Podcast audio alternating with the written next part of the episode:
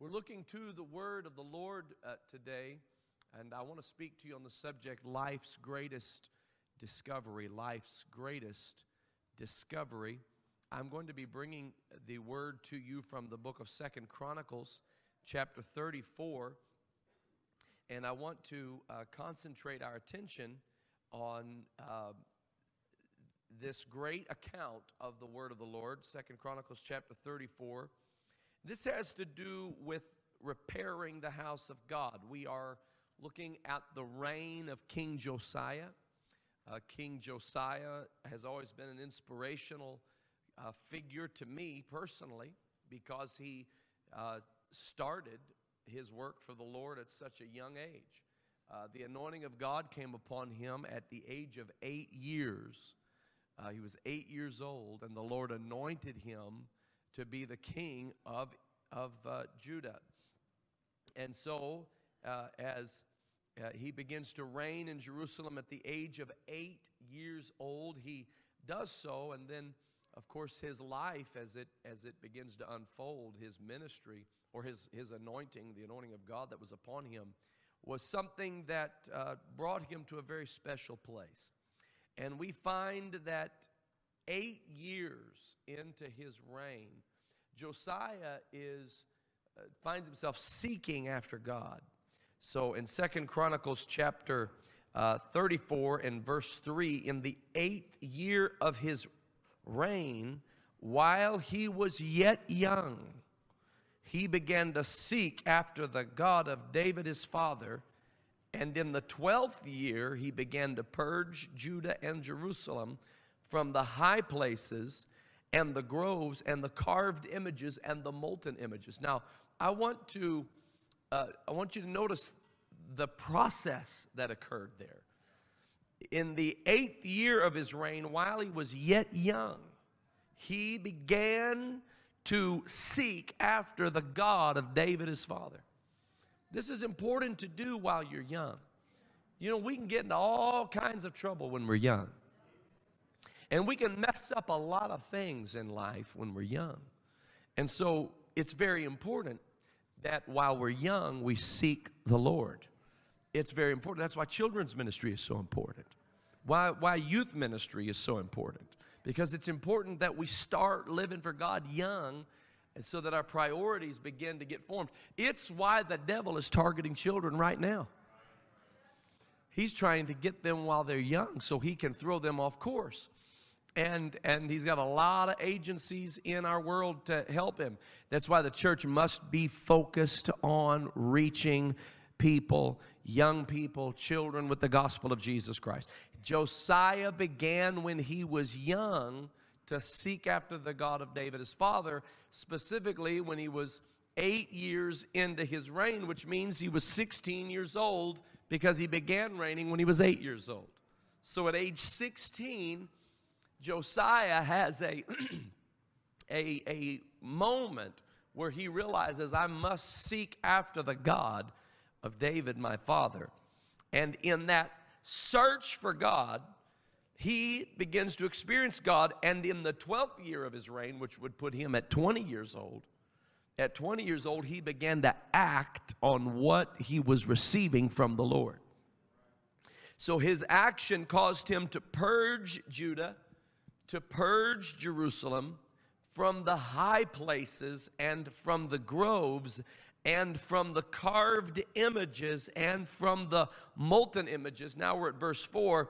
They break down the altars of Baalim in his presence. The images that were on high above them he cut down. The groves, the carved images, the molten images, he break them in pieces and made dust of them and strode it upon the graves of them that had sacrificed unto them. He burnt the bones of the priests upon their altars and cleansed Judah and Jerusalem. And so did he in the cities of Manasseh and Ephraim and Simeon, even unto Naphtali with their mattocks round about.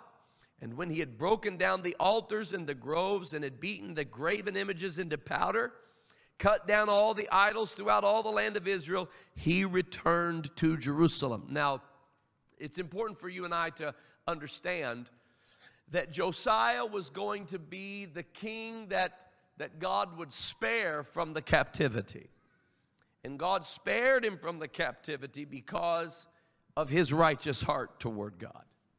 The people of God were going to go into captivity because they had turned their hearts against the Lord.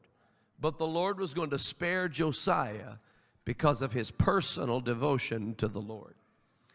And before his time came, Israel had fallen into terrible idolatry. Judah had followed into terrible uh, idolatry.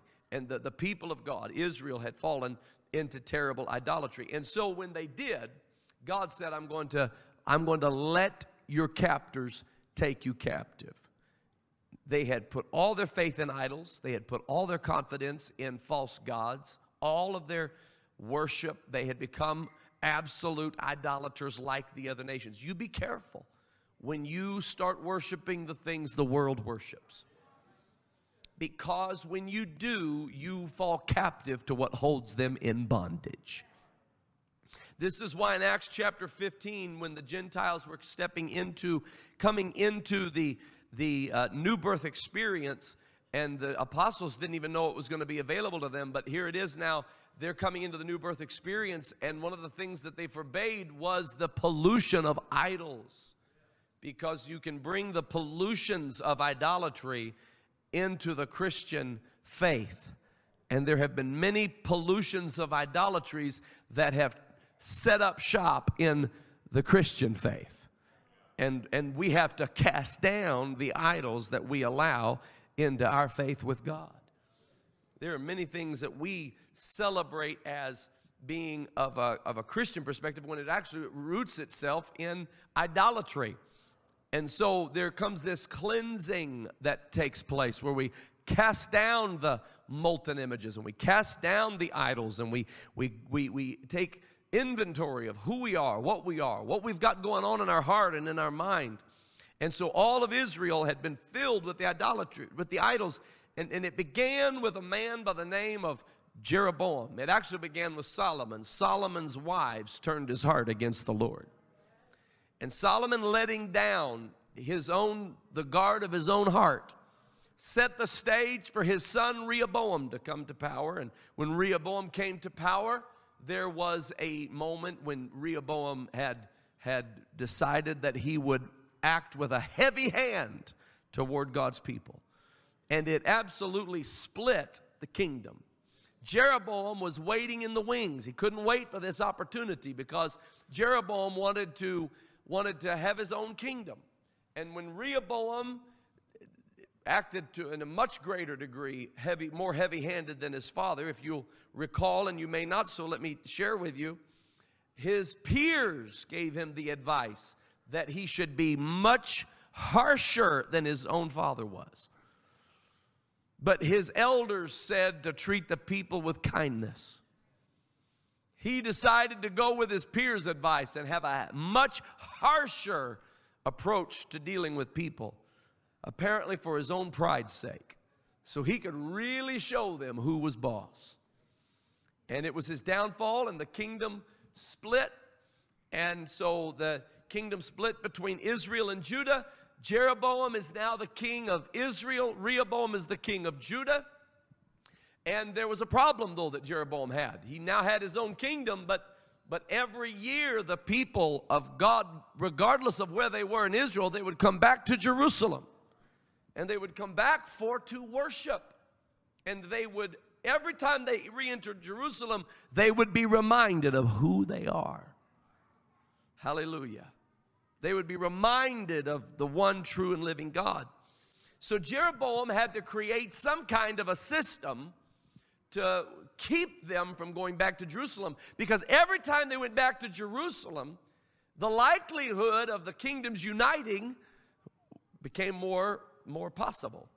And so he had to keep them from going back to Jerusalem so that they wouldn't be tempted to be reunited as a, as a kingdom. And so he created two golden calves. He put one golden calf in Dan, and he put one golden calf in Bethel, and said, you're not going back to Jerusalem. You're going to worship these golden calves. One in Dan, and one in Bethel. Now that's interesting because Dan was as far from Jerusalem as you could get and still be in Israel. But, but Bethel was so close to Jerusalem you could hardly tell the difference. You could hardly tell whether you were in one city or the other. And that's exactly the way idolatry works. There are some forms of idolatry that are so far from God that you are as far as you can get and still be in reality. And then there are other idols that are so similar to the real thing but not, that you can't tell the difference. And you have to have a gift of discerning spirits. And so they worshiped God, worshiped these golden calves rather, instead of God in Bethel and in Dan. And, and, and this was the word of the Lord that came to Jeroboam at the time from a young prophet from uh, Judah. This young prophet came from Judah. He came to Bethel and he spoke the word of the Lord to King Jeroboam. And the word of the Lord was this: you go tell Jeroboam that I'm going to judge these calves and I'm going to judge the idolatry. There will be a king to rise up and his name will be Josiah. And you tell him that, that he has angered me. And, and this was the added instruction. The Lord said, don't go to the left. Don't go to the right. Don't go to anybody's house. Don't, don't go to anybody's house for dinner. Don't stay overnight anywhere. You just go and declare the word of God and come back. So the young prophet had his marching orders. He goes to Bethel. He walks in. He didn't go anywhere. He didn't stop anywhere. Didn't go to anybody's house. Walks in, looks at King Jeroboam, points his finger at him and says, here is the word of the Lord. You have angered God, the idolatry that you have established in Bethel and in Dan has angered the Lord, and he will bring judgment upon you. And there will be a king come, and his name is Josiah. And it made Jeroboam so mad that he, he lifted his hand to order his execution, and his hand withered in front of everybody. And the ashes of the altar that he was offering sacrifices, worshiping a false god, the altar rent open and the ashes poured out, and they knew that they had heard a word from the Lord.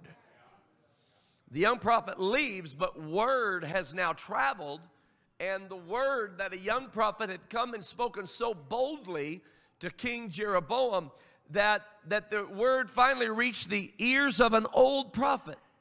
And the old prophet apparently was happy that somebody had the gumption to tell the king about his idolatry being a problem with God.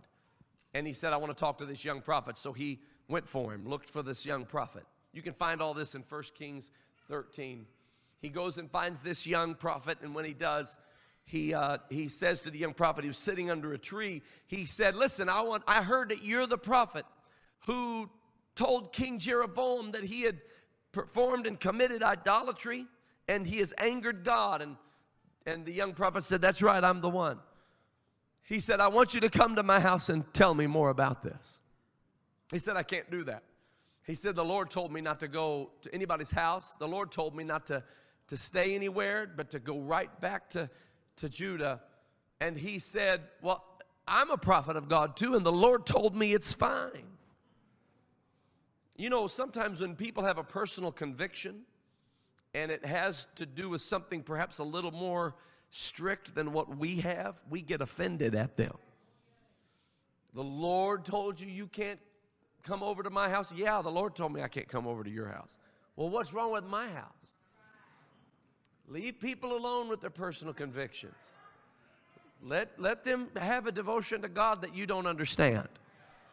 And so this, this, this, person, this prophet said, I, I got to keep going. But the old prophet lied. The Bible says he lied and said, I'm a prophet too, and you can come to my house. There's nothing wrong with my house. Come on over to my house. So he goes over to the prophet's house, and while he's there, the prophet is wanting to hear more about this prophecy, more about this king named Josiah. Who is he? And, and so as he is talking to the young prophet, the word of the Lord does come to him, and he is told that the young prophet will now die because he has disobeyed the Lord. The old prophet rises up and says, you have disobeyed God. You are going to die as judgment. and, and the young prophet leaves. And while he's on his way back, like he should have done in the first place, but now a lion meets him in the way and kills him. Have you ever wondered why God gives instructions that don't make sense to you? I'll tell you why. Because God knows where the lions are. That's why. So when there's a, when there's a decree from God and you think, that doesn't really matter, that's not an important issue, that's not something I should even, that's ridiculous, it doesn't make any sense. You need to be very obedient regardless, because God knows where the lions are. God has a map that's going to prevent you from running into unnecessary battles in life. And so this young prophet meets the lion, the lion kills him. The old prophet uh, can't, can't uh, abide by himself. He goes out to where the young prophet is, finds him along the way, sees that he's dead. The lion and the mule are sitting at the respective ends of his body, at the head and the foot. And he says, uh, looks at this, and it's a terrible sight, and he's surely feeling some measure of responsibility for it. And, and all of it's kind of colliding into his mind at the same time. And, and he, he, he proceeds to say, bury this body. And when you bury this body, I want you to mark it. Because I want, when I die, for my bones to be buried with the bones of this prophet. And they did. They buried the young prophet. And then when time, and they marked the grave, they put a plaque on it that said that this was the body of the young prophet who prophesied that King Josiah would come. And then they, they prepared it for the, for the burial of the older prophet. And when the old prophet died, they put the old prophet in there with the bones of the young prophet. And now much time, generations pass. And those two golden calves in Bethel and in Dan, that was not the only idolatry that was going on after many generations passed. That's how it started, but that's not how it stopped. It started as a little golden calf in Bethel and a little golden calf in Dan. Not a big deal. Stop getting so upset about small things. The devil will tell you, because it's not going to stay a golden calf in Bethel and Dan, and that's wrong in and of itself. But the one little calf in Bethel and the one little calf in Dan multiply. And now there are, you multi, fast forward generations later, and there are calves and idols and molten images under every green tree, on every high hill, in every home. Everywhere you look, there's idolatry, idolatry, idolatry. It's everywhere. It is proliferated. And, and, and now God is going to bring swift and certain judgment upon the people and let them go into captivity because they are idolaters. And so a king is born, and his name is Josiah. At eight years old, the anointing of God comes upon this young man, and he becomes the anointed king. And as he enters into his reign, in the eighth year of his reign, something starts stirring in him. What's stirring in him is an ancient prophecy from a young prophet shaking his finger in a idolatrous, in front of an idolatrous altar, saying that there will be a king come, Josiah by name, and he will shut this altar down. And do you know that there were many revivals that had occurred between First Kings thirteen and Second Kings twenty-three? Many revivals where idolatry was targeted, where idols were destroyed, but none that got to the root of the idols in Bethel and in Dan. And you've, you've experienced many times in your life where you've had a cleansing, where you've cast down certain high things and certain idols, but but they keep coming back, and they keep coming back because you're not going to the root of where it all started. I'll tell you where the, the root of where it started for Israel and for Jeroboam. It started when that kingdom divided. It started when Jeroboam was trying to create a worship system that would prevent people from coming back to Jerusalem. So it is that, so it is that King Josiah is eight years old, or pardon me, yeah, eight years old he becomes king. He's sixteen years old. He begins to seek after God. And at twenty years of age, he realizes what he needs to do. He needs to purge Judah and Jerusalem. And he goes on a rampage. He has something building up inside of him. I'm going to tell you, when you begin to seek the God of David, your father, when you begin to seek the Lord with all of your heart, he will reveal to you where the idols are. Josiah knew where to go to tear those idols down. And he had, he had determined in his heart that I must purge the land of these idols. Oh, friend, I listen, I want you to know you've got idols in your heart. You don't even know that they're there. And you bow to them every day. You have weekly obeisance to them. They govern the way you treat people. They govern the way you process thought. They govern your habits, and they govern your feelings. And you don't even realize it, but you've got to seek God so God can reveal to you the idols of your own heart. Do you know that the, the, the, the Jews had a unique idol that, that they didn't really consider to be an idol? They had...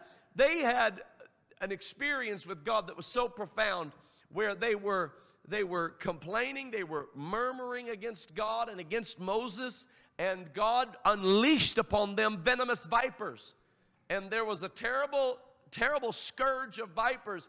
And the deal was that the vipers were, were coming from every which direction, and when the viper bit them, venom coursed through their body, and they would die. And the Lord told Moses to build a brazen serpent and lift up that brazen serpent before the people.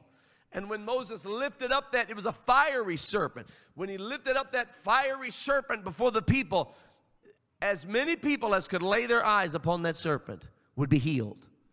And Jesus explained in John three fourteen, even as Moses lifted up that serpent in the wilderness, so shall the Son of Man be lifted up. And I, if I be lifted up from the earth, I will draw all men unto me. And the next verse says, for God so loved the world that he gave his only begotten Son, that whosoever believeth in him should not perish, but have everlasting life. Just as Moses lifted up that serpent, that fiery serpent in the wilderness, and all that could look upon that serpent, I want you to know, when you experience the cross, it will stop the venom of sin in your life. Hallelujah. Oh, bless his name. I'll cherish that old cross where the dearest and best for a world of lost sinners was slain. Hallelujah. I'll cling to that old rugged cross. Hallelujah. Blessed be the name of the Lord. So they look upon that serpent and the venom is stopped. They are healed. They are set free. And it was a glorious and wonderful experience. Do you know that they took that fiery serpent, that brazen serpent, and they were so attached to that symbol that they placed it in the temple of the Lord? And the Bible says that when King Hezekiah came along, one of the ancestors to Josiah, when King Hezekiah came along, the Bible said he broke that brazen serpent down and cast it out of the temple and called it Nehushtan. Nehushtan meaning just a worthless piece of copper or brass. Now when Moses lifted it up, it was on fire. But after generations of worshiping the symbol and not understanding the God of the symbol, what once was on fire had become nothing but brass.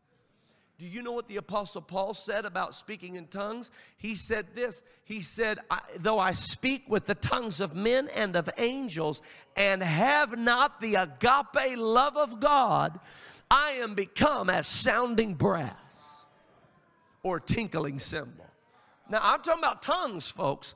I'm talking about tongues. And then the day of Pentecost, those tongues were tongues of fire. But without love, they're Nehushtan. Without love, it's just, a, it's just an annoying sound. God doesn't care if you can speak in tongues, but you're cruel to people in English or whatever your language may be. If you're cruel to people in your natural tongue, and then you try to be holy and no, no, no, those that's that's just sounding brass. That's Nehushtan. It's got to be covered and saturated with the love of God. Otherwise, it's just an idol that has to be torn down. And so we can we can really spiritualize our idols. We can we can really magnify our idols. Do you know one king? King Ahaz put the, went and saw the altar in Syria, and it was a golden altar, and he thought that altar looked so much better than our poor little pitiful brazen altar.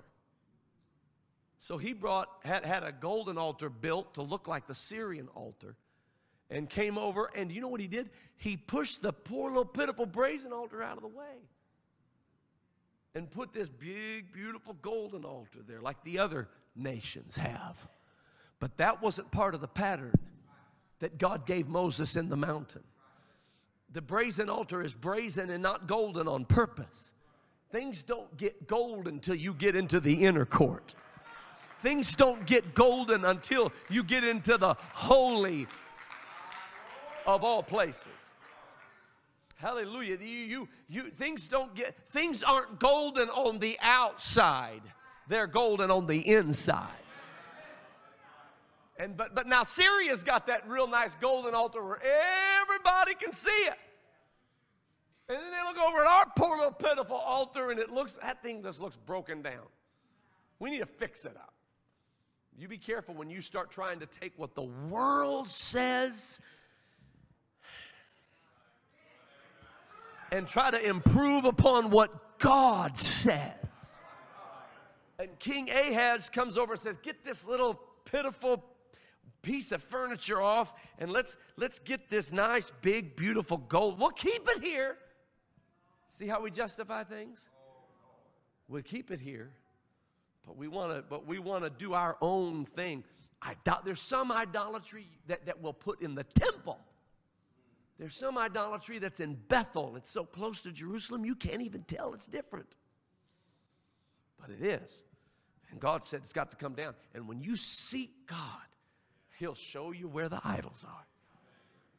When you seek God in prayer, when you seek God in fasting, when you seek God in the word of the Lord, when you seek God and pray sincere, earnest prayers of purify me, create in me a clean heart, renew in me a right spirit. You need to start praying prayers like, Lord, help me to feel the way I should feel about a certain thing. You need to start praying prayers like, Lord, don't let me be my own worst enemy. Lord, cleanse thou me from secret fault. Show me where the idols are. If the idol is on my computer, show me where the idols are. I'm casting it down. If the idol is in my career, show me where the idols are. I'm casting it down. If the idol is in my service to God and I'm doing things for the praise of men and not devotion to God, show me where the idols are. And God will show you where the idols are. My God, have mercy. Hallelujah. It took him four years. He started seeking God, and four years later, he was ready to act on purging the land. Give people time. Give people time. They don't just, they don't just start seeking God and then all of a sudden know exactly what to do. It takes a little while. It took us all a little while, and it's taken us all a little while.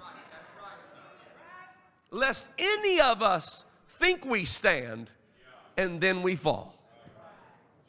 We're still a work in progress. Hallelujah. Hallelujah. There's some stuff I still don't get.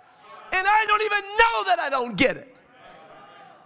God is being so patient with me right now. God is being so kind to me right now. God is being so gracious to me right now.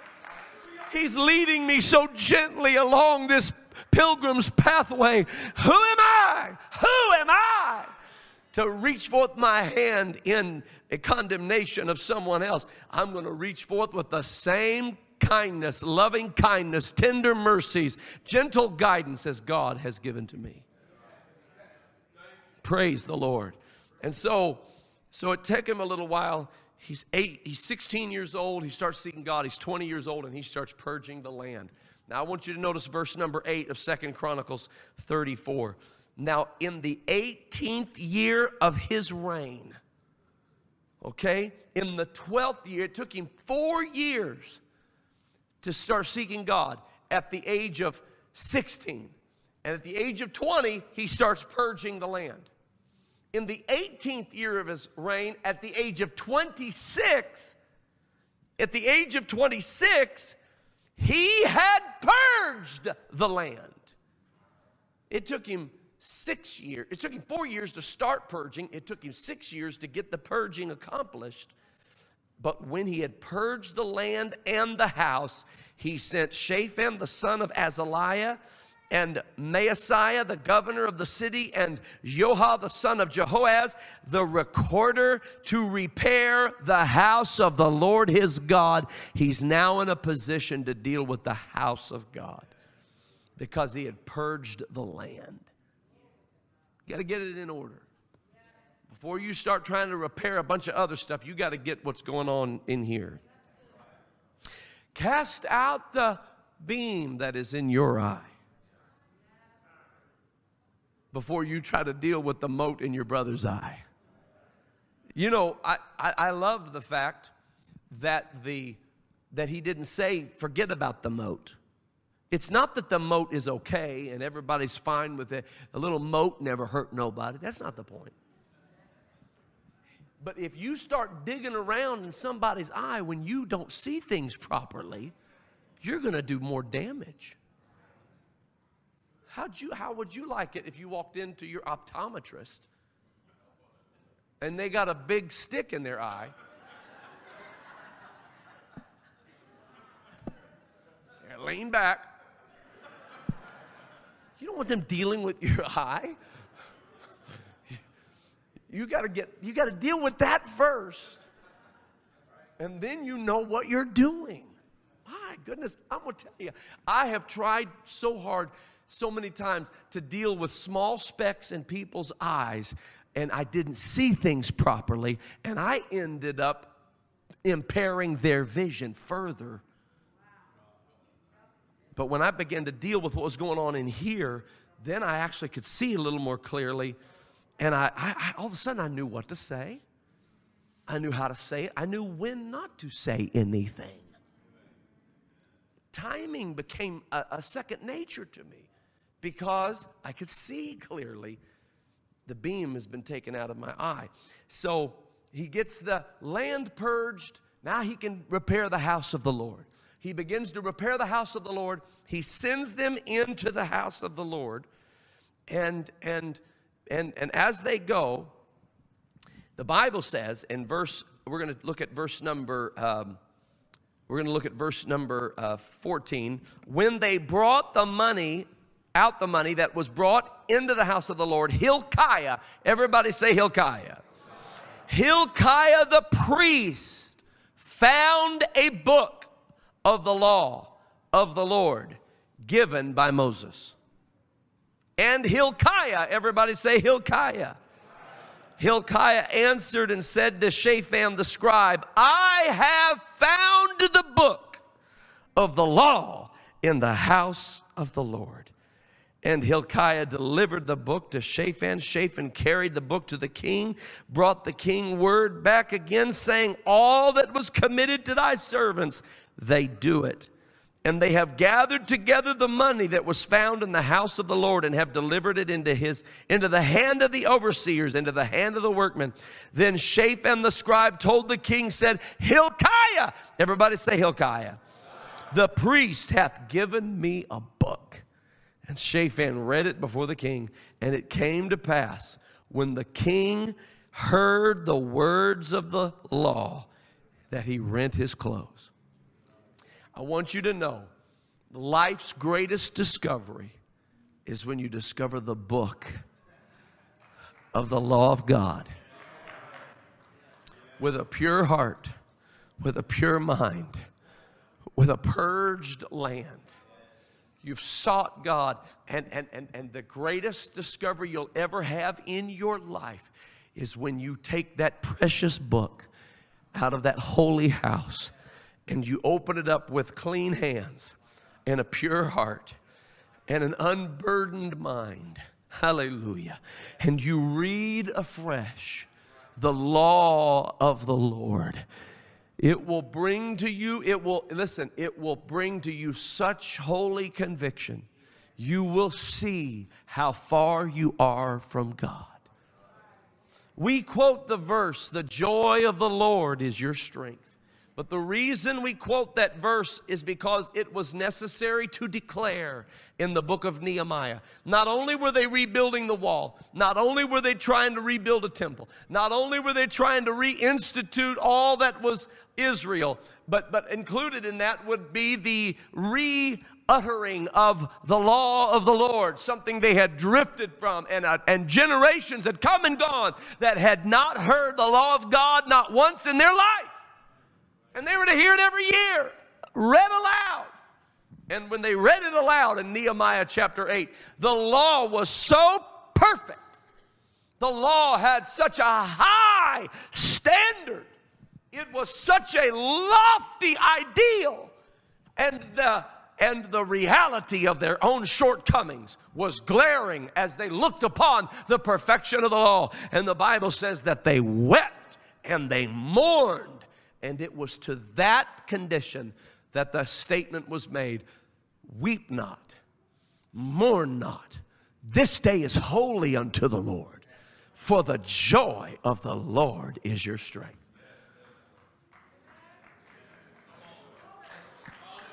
Hallelujah. Do you know why we preach Jesus? We preach Jesus inside, outside, upside, downside, all through and through, over and over and over again, because it is necessary that people see that perfection. It, it, when they see the, his perfection, it reveals to them their imperfection. Woo!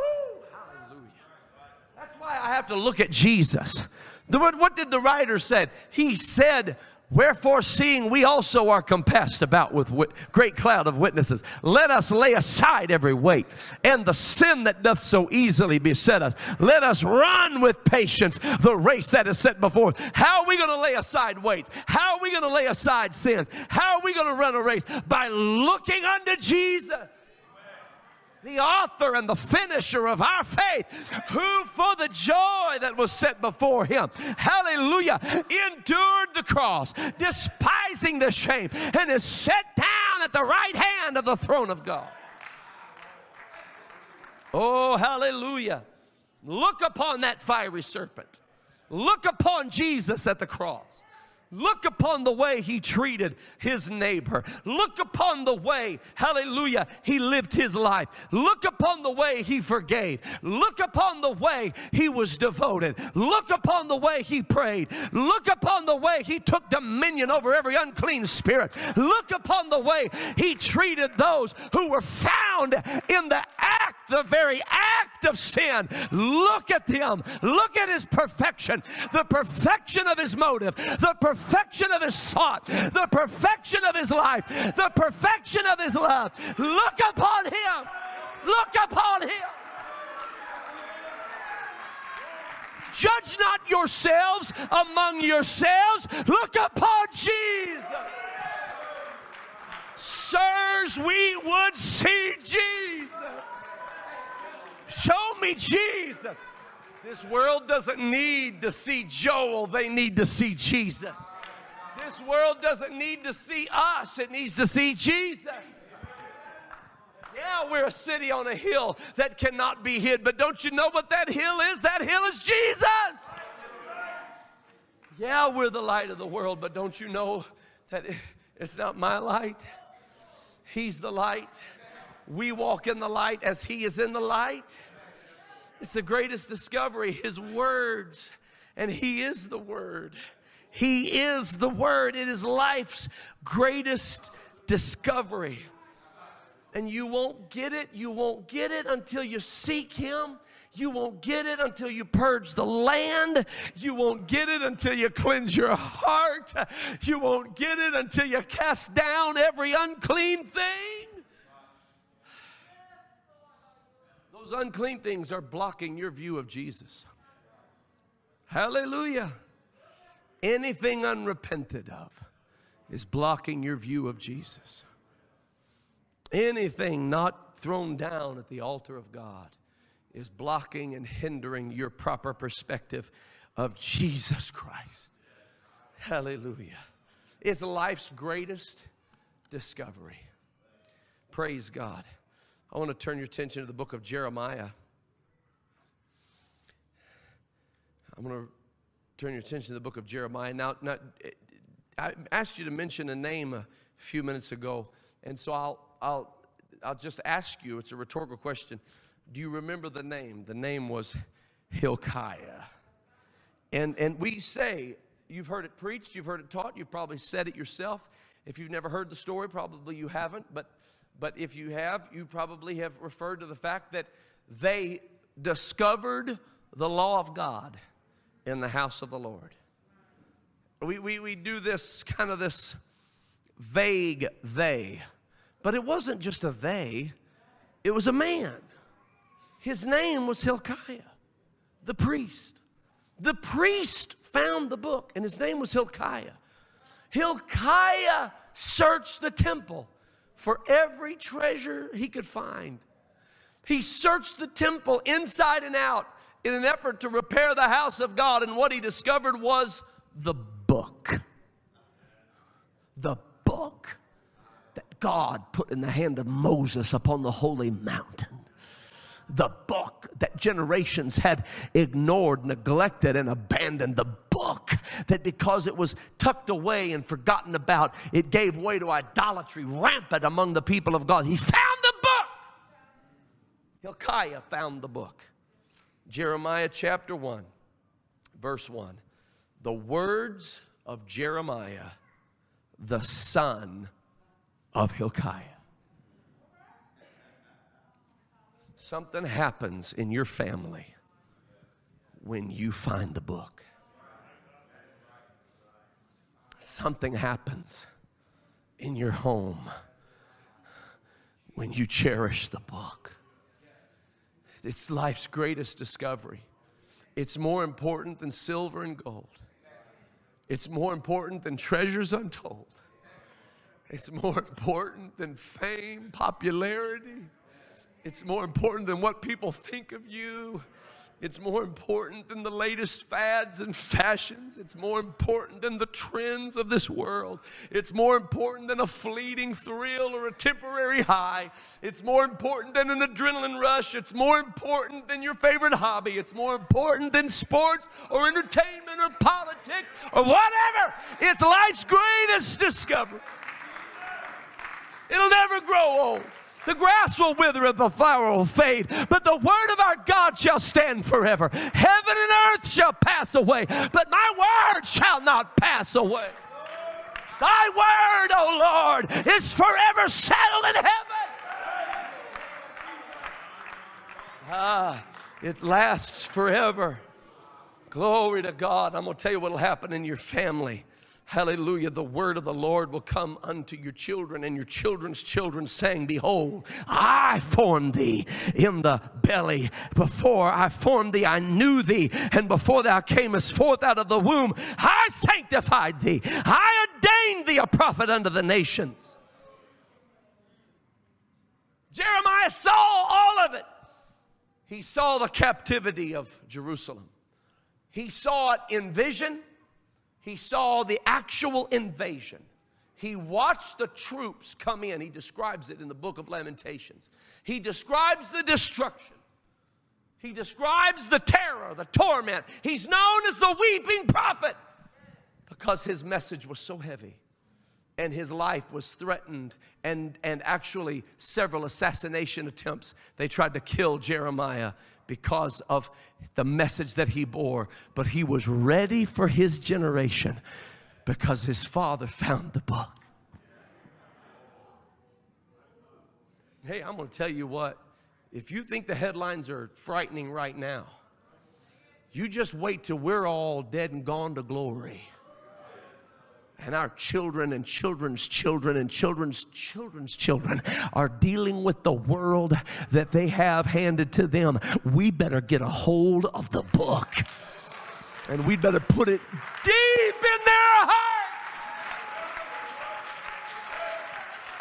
And it, may, it better not just be something we open up in this room on Sunday morning at eleven a m and Wednesday night at seven p m It better be something that we talk about when we sit in our chair. It better be something that we talk about when we walk around the house. And more important than talking about it, we better live it.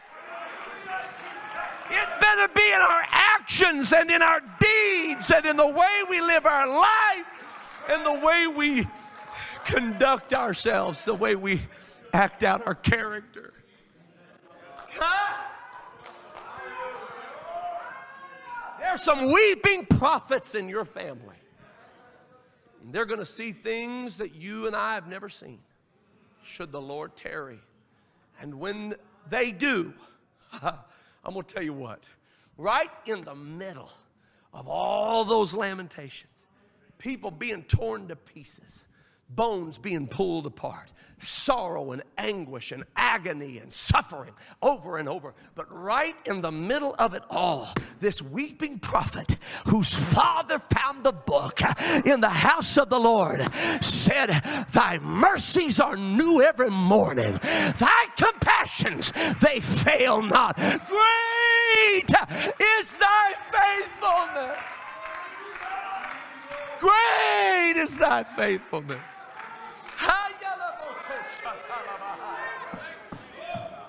I will tell you, it's more, it's a greater discovery than if you found oil in your backyard tomorrow. It's a greater discovery than if you were left in a rich uncle's inheritance tomorrow. It's life's greatest discovery. It's the treasure in the field. It's the pearl of great price. It's life's greatest discovery. The book of the law of the Lord.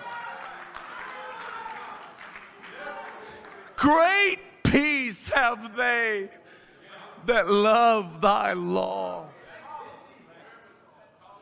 Hallelujah. Great peace have they that love thy law. Whew, hallelujah. I feel the Holy Ghost. I feel the Holy Ghost. I feel the presence of God. I feel the presence of the Lord.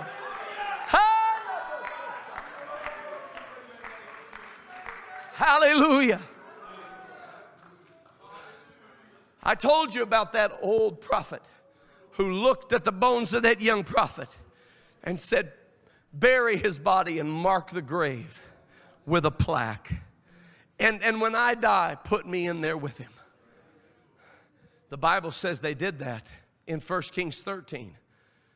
One book and ten chapters later, Josiah is twenty years old and he goes on a rampage.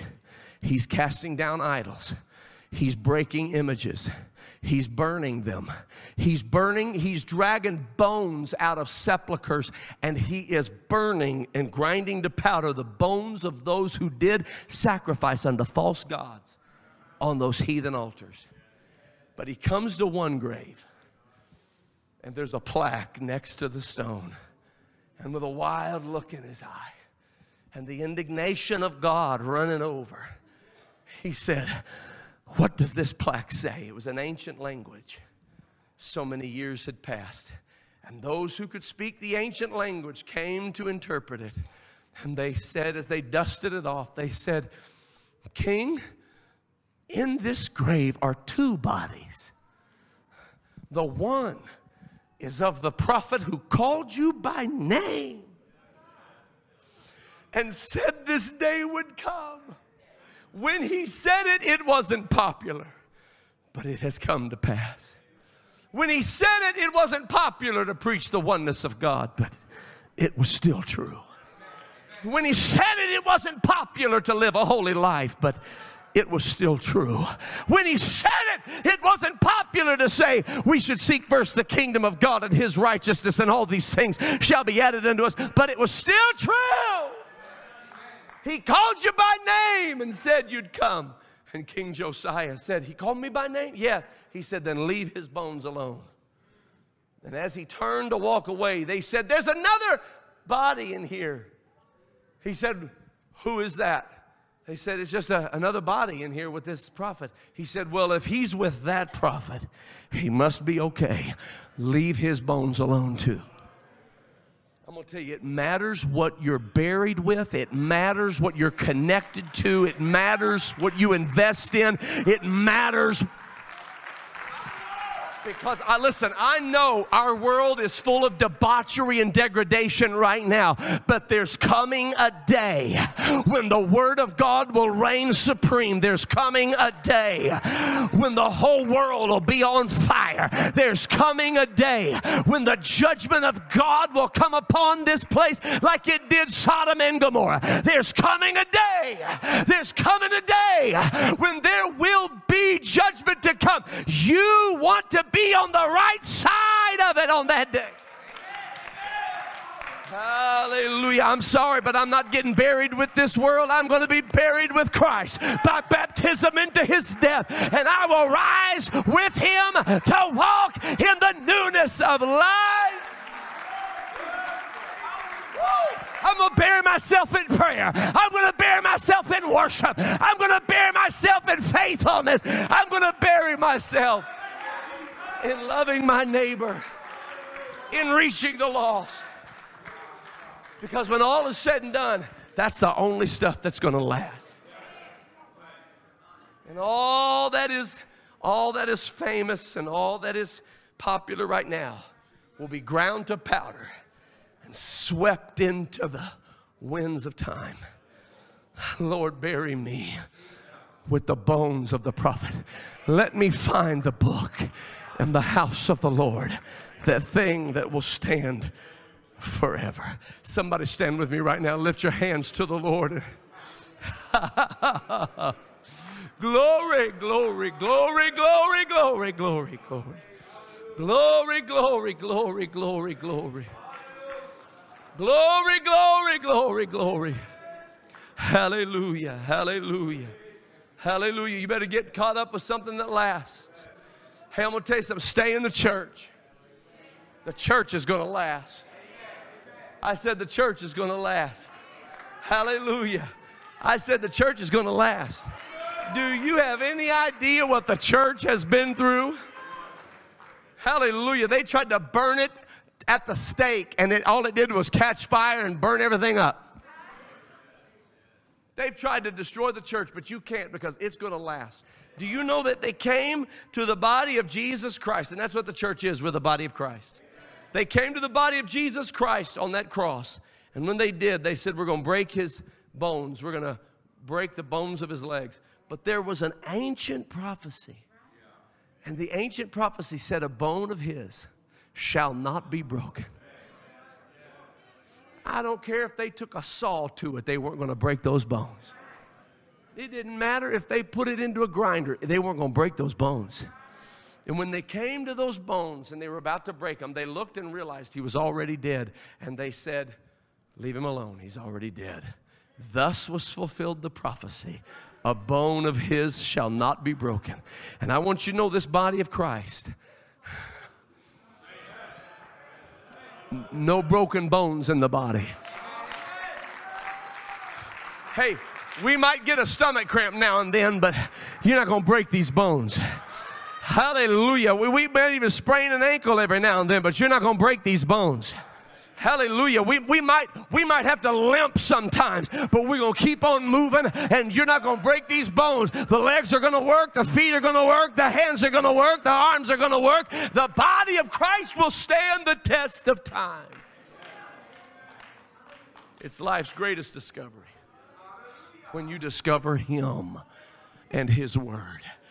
Hallelujah. I wonder if we could right now do what Josiah did and just start purging this land. Start purging, purging, Lord, anything that's not like you.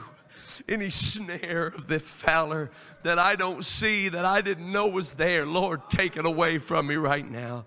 Remove it from my heart. Remove it from my emotional system. Lord, I only want you. I want your peace. I want your presence. I want your glory. Show me thy glory. Show me thy glory. I'm opening up these altars before we go. If you want to pray, you're welcome to come and pray. Show me thy glory, Lord. Show me thy glory, Lord. Show me thy glory, Lord. Hallelujah, hallelujah, hallelujah, hallelujah, hallelujah. Hallelujah, hallelujah, hallelujah. Blessed be the name of our God. Blessed be the name of our God.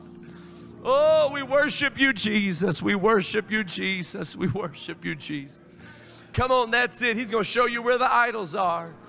You're going to find some idols you didn't even know you had, tucked away in the, in the recourses of your mind, tucked away, the recesses of your soul, tucked away. Things you've hid for a while. You've got so used to worshiping them, you thought they were God. It's an idol. He's going to bring you back to the heart of worship. He's going to bring you back, hallelujah, to you and him. He's going to bring you back to the old landmark. To that altar, hallelujah, that altar where it all started. Ha, ha, ha, ha, ha. Come on, God's repairing some things. He's repairing our heart and our mind. Yes, he is, repairing the house of the Lord. Ha, ha, ha. Woo, hallelujah. For silver and gold, I wouldn't trade you. For riches untold, you are, you are, you are my everything. Hallelujah. Oh,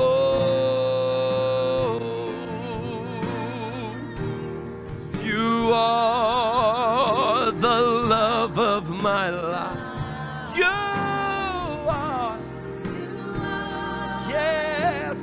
Hope that I cling to. Thank you, Jesus.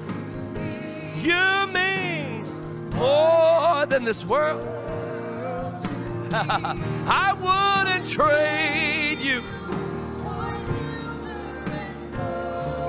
Lord, I wouldn't trade you for riches. You are. Hallelujah. You are my everything. Oh, my God, my God, there's revival. There's revival. There's revival happening. My God, I'm telling you, there's revival happening. There's revival happening. In the name of Jesus, hallelujah. You are the hope that I cling to. Yeah, Lord. You mean more than More than this world. Hallelujah. I wouldn't trade you for silver and gold. For riches untold. Hallelujah, Lord.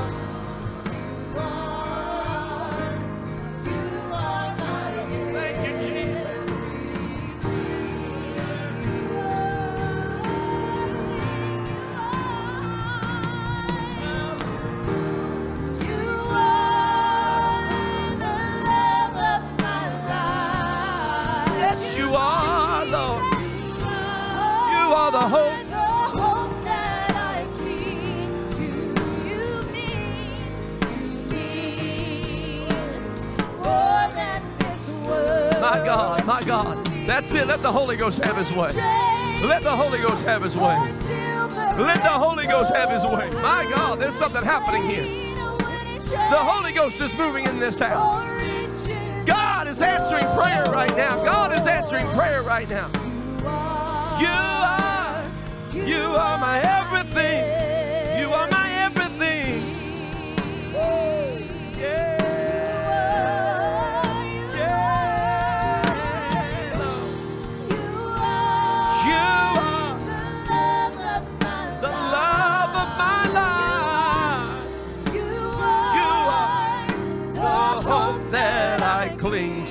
Thank you, Jesus. You mean, you mean more than this world to me. I wouldn't trade you for silver and gold. I wouldn't trade you for riches untold. You are, you are my everything.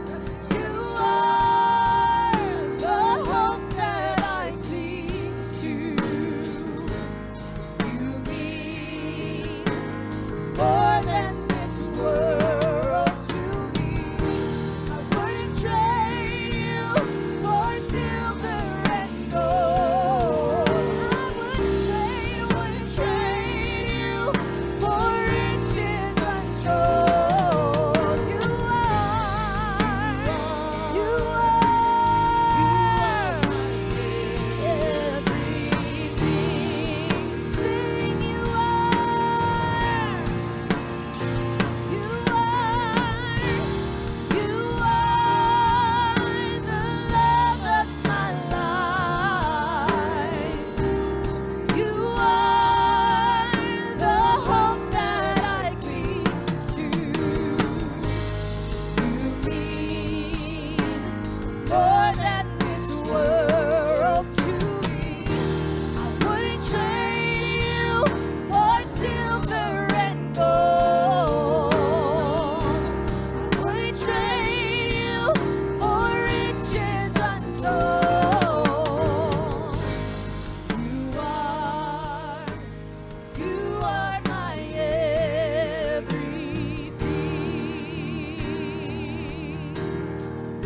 you are Lord. You are the love of my life. You are the hope that